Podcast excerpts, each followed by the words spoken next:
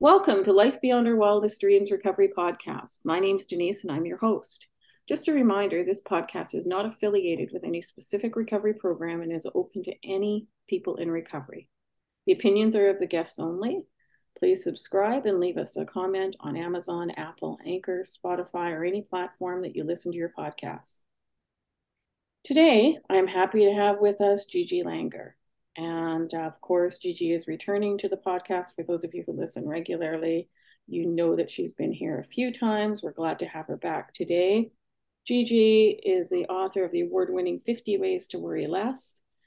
It illustrates how she has overcome alcoholism, codependency, and trauma to discover the love at her center. Drawing an idea of A Course in Miracles, the 12 steps in positive psychology, Gigi shows you how to become a loving, open hearted person with firm boundaries. Langer holds a PhD from Stanford University and has been sober for over 35 years. And that is the excerpt, on the back of her new book, Love More Now um, Facing Life's Challenges with an Open Heart. So, welcome, Gigi. I'm glad to have you back. And how are you hmm. doing today? Oh, I'm so glad to see you, Denise. It's wonderful to be here. You're yeah, one of my favorite people. it seems like it's been a long, long time. It's good to see your face. And I know you've been really busy. And of course, now we've got Love More Now. Now, 50 Ways to Worry Less was such a good book as far as um, for me, you know, being sober while it was in having anxiety disorder. That book was really helpful with the whispered lies and all the different uh, tools and everything in it. And you know, when I finished that book, you just wanted more, and there was oh, kind of thanks. nothing that followed. And I thought, hmm. And then, of course, Love More Now is perfect because it's a segue right after that, and it just really, you know, once we do all the work and we are going through the different tools and things you have in 50 ways to worry less, it just seems that this is a natural progression into uh-huh. unblocking ourselves and letting love into that and getting that i really thought all the way through reading the book i really thought a lot about emotional sobriety. And that mm. you know these tools were for emotional sobriety. So you know we're going to do a little bit different today. Um normally i mean we have a little bit different format. We don't need to ask you what you've earned in your from your recovery. We can definitely tell so I think that for the book, I mean, it's just come out beginning of the month. And I think that the best thing for us to do is just give everybody a little snippet of what's in the book and uh, not too much because, of course, we need them to go buy the book. But let's start with a couple of things here. Like, I just went through the book, a few things I really, really liked. Um, just to give people an idea of what's in there. The first thing was really the most important thing I think was the four barriers to love. Um, when you talk about, you know, us not being able, us having the barriers or being blocked, maybe you can explain to people what the four barriers to love are. Sure.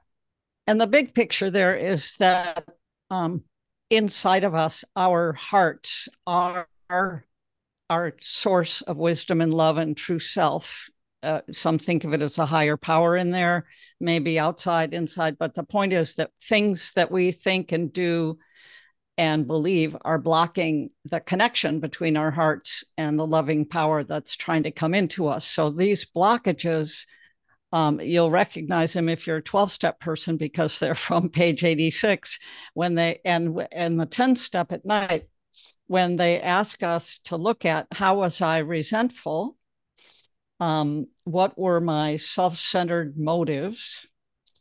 How was I self deceptive, dishonest with myself? And I added one, which is self condemnation. So the one in the big book is the fourth one is fear, but that's really the umbrella for all of them. They're all self centered fear is the driver. And so, so in the resentment, yeah, you know, it's uh, well, I might give the example of when my husband started drinking again. You know, I thought I was really wanting the best for him. But when I looked at it, I was resentful that, you know, it was an inconvenience and my apple cart was turned over, you know, my self centered motives. I was afraid he'd mess up our uh, finances. You know, I had to look at all those.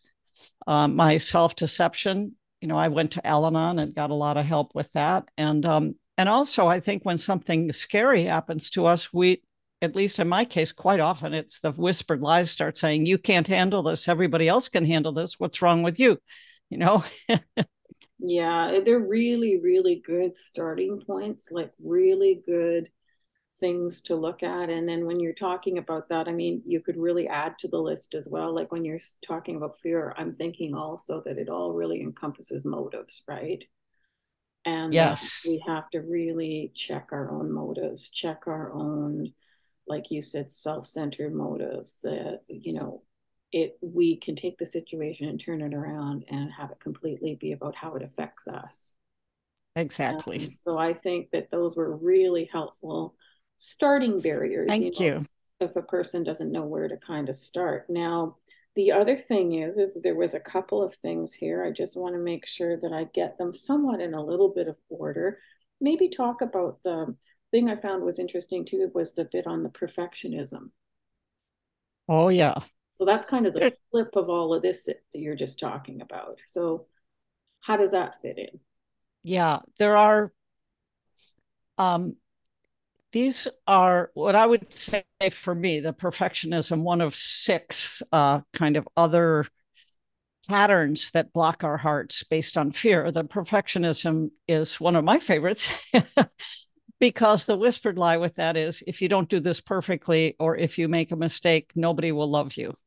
And so often these um, six were formed in our childhoods as a way to create an illusion of safety so since I didn't feel loved and accepted, I did feel loved and accepted in school, right? So I got, you know, ended up getting all these degrees because getting being smart was one thing that made me feel good about myself. Mm. The problem is later in our lives or midlife, somewhere in 30s, 40s, these turn around on us and start not functioning as protective habits, but block ourselves to love. So, in the case of perfectionism, I not only judged myself, but I judged other people because what, you know, the three fingers pointing back at us. So, whenever I was a perfectionist with other people. So, when I worked with them, you know, I expected them to be perfect and I got critical.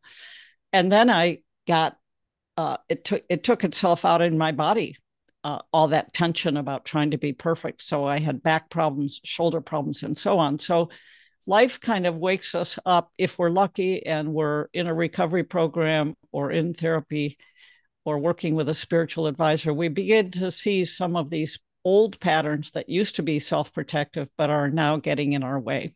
Yeah.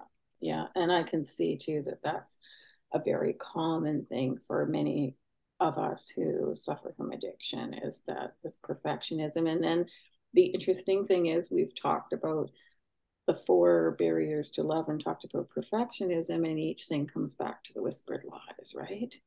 The biggest block, it seems, that we seem to have always comes back to the whispered lies and undoing those and changing them and so the other thing that I thought was really, really interesting is that you go through, you see what the blockages are, you look at perfectionism, um, and you also touched on difficulty with aging and illness on page 117. Do you want to touch on that a little bit?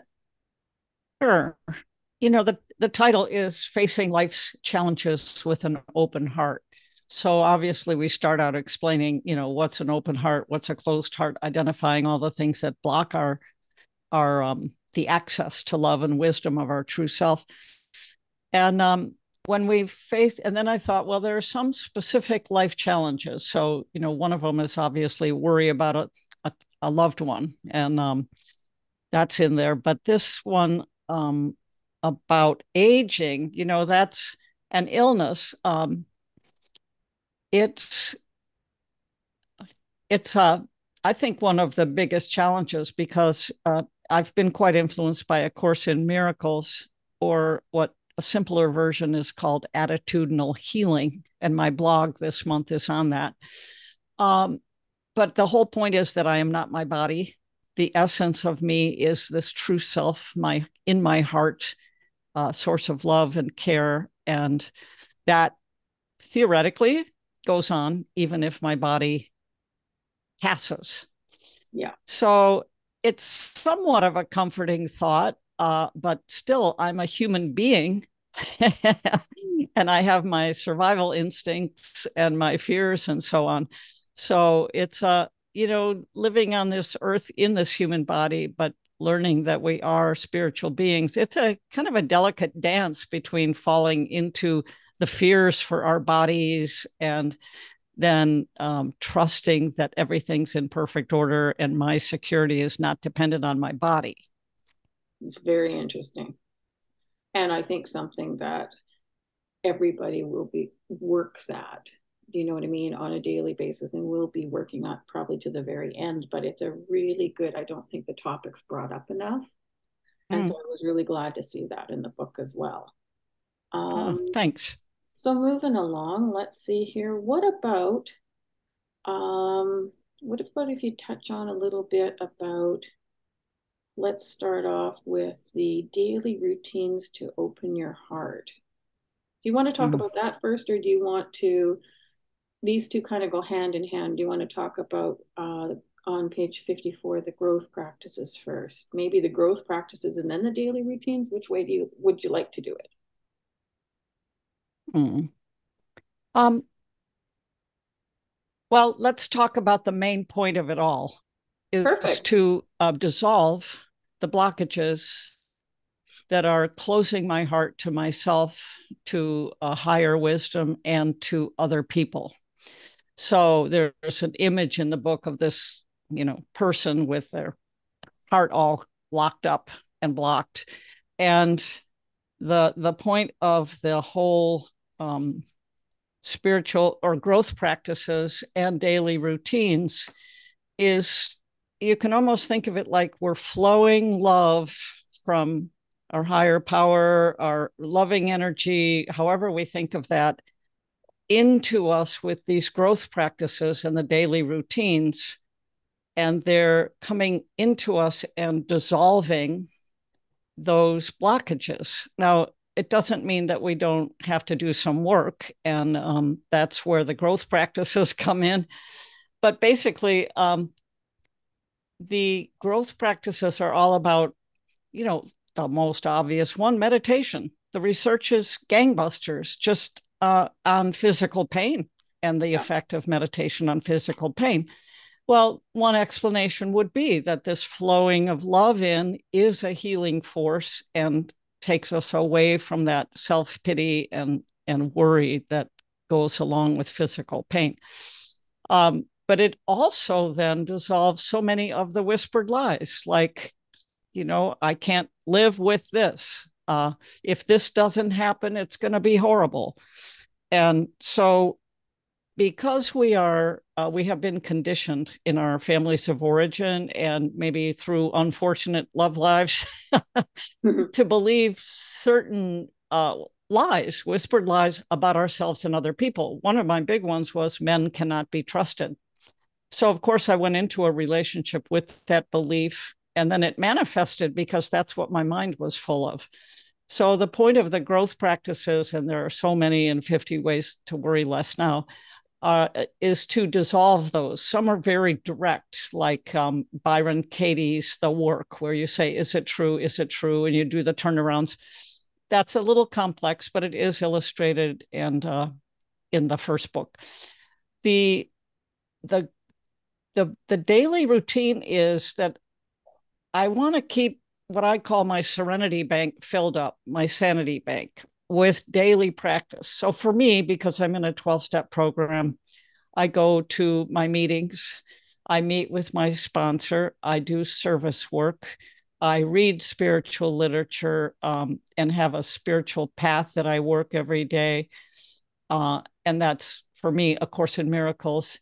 And, um, you know, I, I still work the 12 steps. So that is one of my daily practices. Many people have the meditation and prayer. We need to do that too, however that works for you. But basically, those daily practices kind of flow that love into us. And uh, anyone who's tried this, if they try meditating before they write or give a talk or do something scary, if you do that experiment or pray, however works for you, you'll find that the thing you were afraid of that you prayed about goes way better because you meditated and prayed beforehand. Yeah. So part of that is because the, the fear was washed out and replaced with this wisdom and courage. Nice. Nice. Yeah, I think that that I think any particular daily practice of anything is completely necessary to keep us moving in the right direction of where we want to head. You know, we, it's important to have that structure and it's important to have those repeated kind of daily rituals as well. Now, what about um, I was really kind of intrigued with this price of urgency. Can you explain that? Oh, oh yes. That got my attention. And oh. I'm not sure I oh. completely understood it, but I thought, hmm, you know, that's another interesting thing we don't talk about. Well, it all relates to that idea of, of uh, the power of now, being in the now moment and being present, because um, that is the only instant that really is is real, is what's happening right now. If I'm thinking about the past, I'm remembering something and then conjuring up interpretations that are all invented and usually based on my old fears and protective uh, flaws. Or if I'm thinking about the future, usually I'm trying to figure out how to control it so that I won't be hurt or someone else won't be hurt. So, you know, the the future and the past, even though we live on this earth and we do need to think of those because learning happens that way. Our connection with our true self and the heart and the wisdom comes when we get still enough and quiet enough, as in meditation or other ways, where we can settle in and receive some of that wisdom that can come from from that place. So that is the um, the key thing is to connect with that. And you were asking, I've, I've sort of lost the trail there. You were asking about the now moment. Yes, the urgency. So, price of urgency. In yeah, the urgency is that I'm constantly thinking about the future, but I'm not just thinking about it. I'm tense and anxious and trying to control it. So I have this talk I'll be doing for 100 women this Sunday. If I get into that urgency of, I got to get this right and I got to fix it and I've got to do it, then I'm pushing out, um, I'm blocking off my heart and my access to the wisdom and the guidance of that heart true self. And um, that isn't going to serve myself very well or God very well or the people who are listening. So the urgency really is a um, a game changer, you know, in terms of keeping us off off the square when we need to be on the square in this moment with our higher power and wisdom guiding us. Yeah, and you know everything that you're talking about it's you know even with this price of urgency and things it seems to that the whole thread is is that to be in touch with our true self. That it was really the only way that we're going to get to any authenticity. You know, yep. not going yep. to get that authenticity in that state of urgency, or if we are thinking, you know, about other people.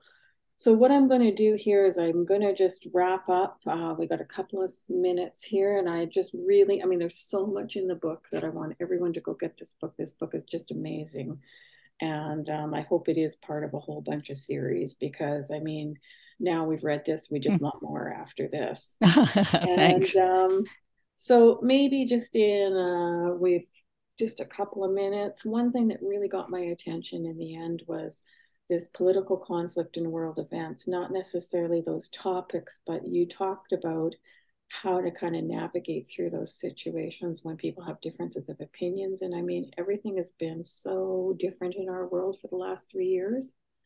And um, people are very, seem to be a little bit more aggressive in their approaches to things. And, you know, everyone just has a lot of different effects of, I think, COVID and isolation and a lot of things. So, what would you have to say about that in closing? Yeah, I didn't put this in the book, but shortly after 9 11, I heard Marianne Williamson speak, and she mentioned that uh, the the world, quote unquote, won't be fixed until there's an individual change and growth uh, in each individual person, so that we become people acting from a place of love rather than fear. That that was an interesting concept for me because it it frames the whole thing of um, my only job here is to unblock my heart so that I can act and and participate in life from my heart and from my wisdom. So what that has to do with the political realm is um, this is very divisive. And the whole part of the second part of the book is about relationships and how we, and this is a Course in Miracles concept, but we separate ourselves from one another when we, in our minds, uh, when we think they are thinking the wrong thing or they don't agree with us or they've done something that bothers us. So once we separate, we've basically cast them out of our heart.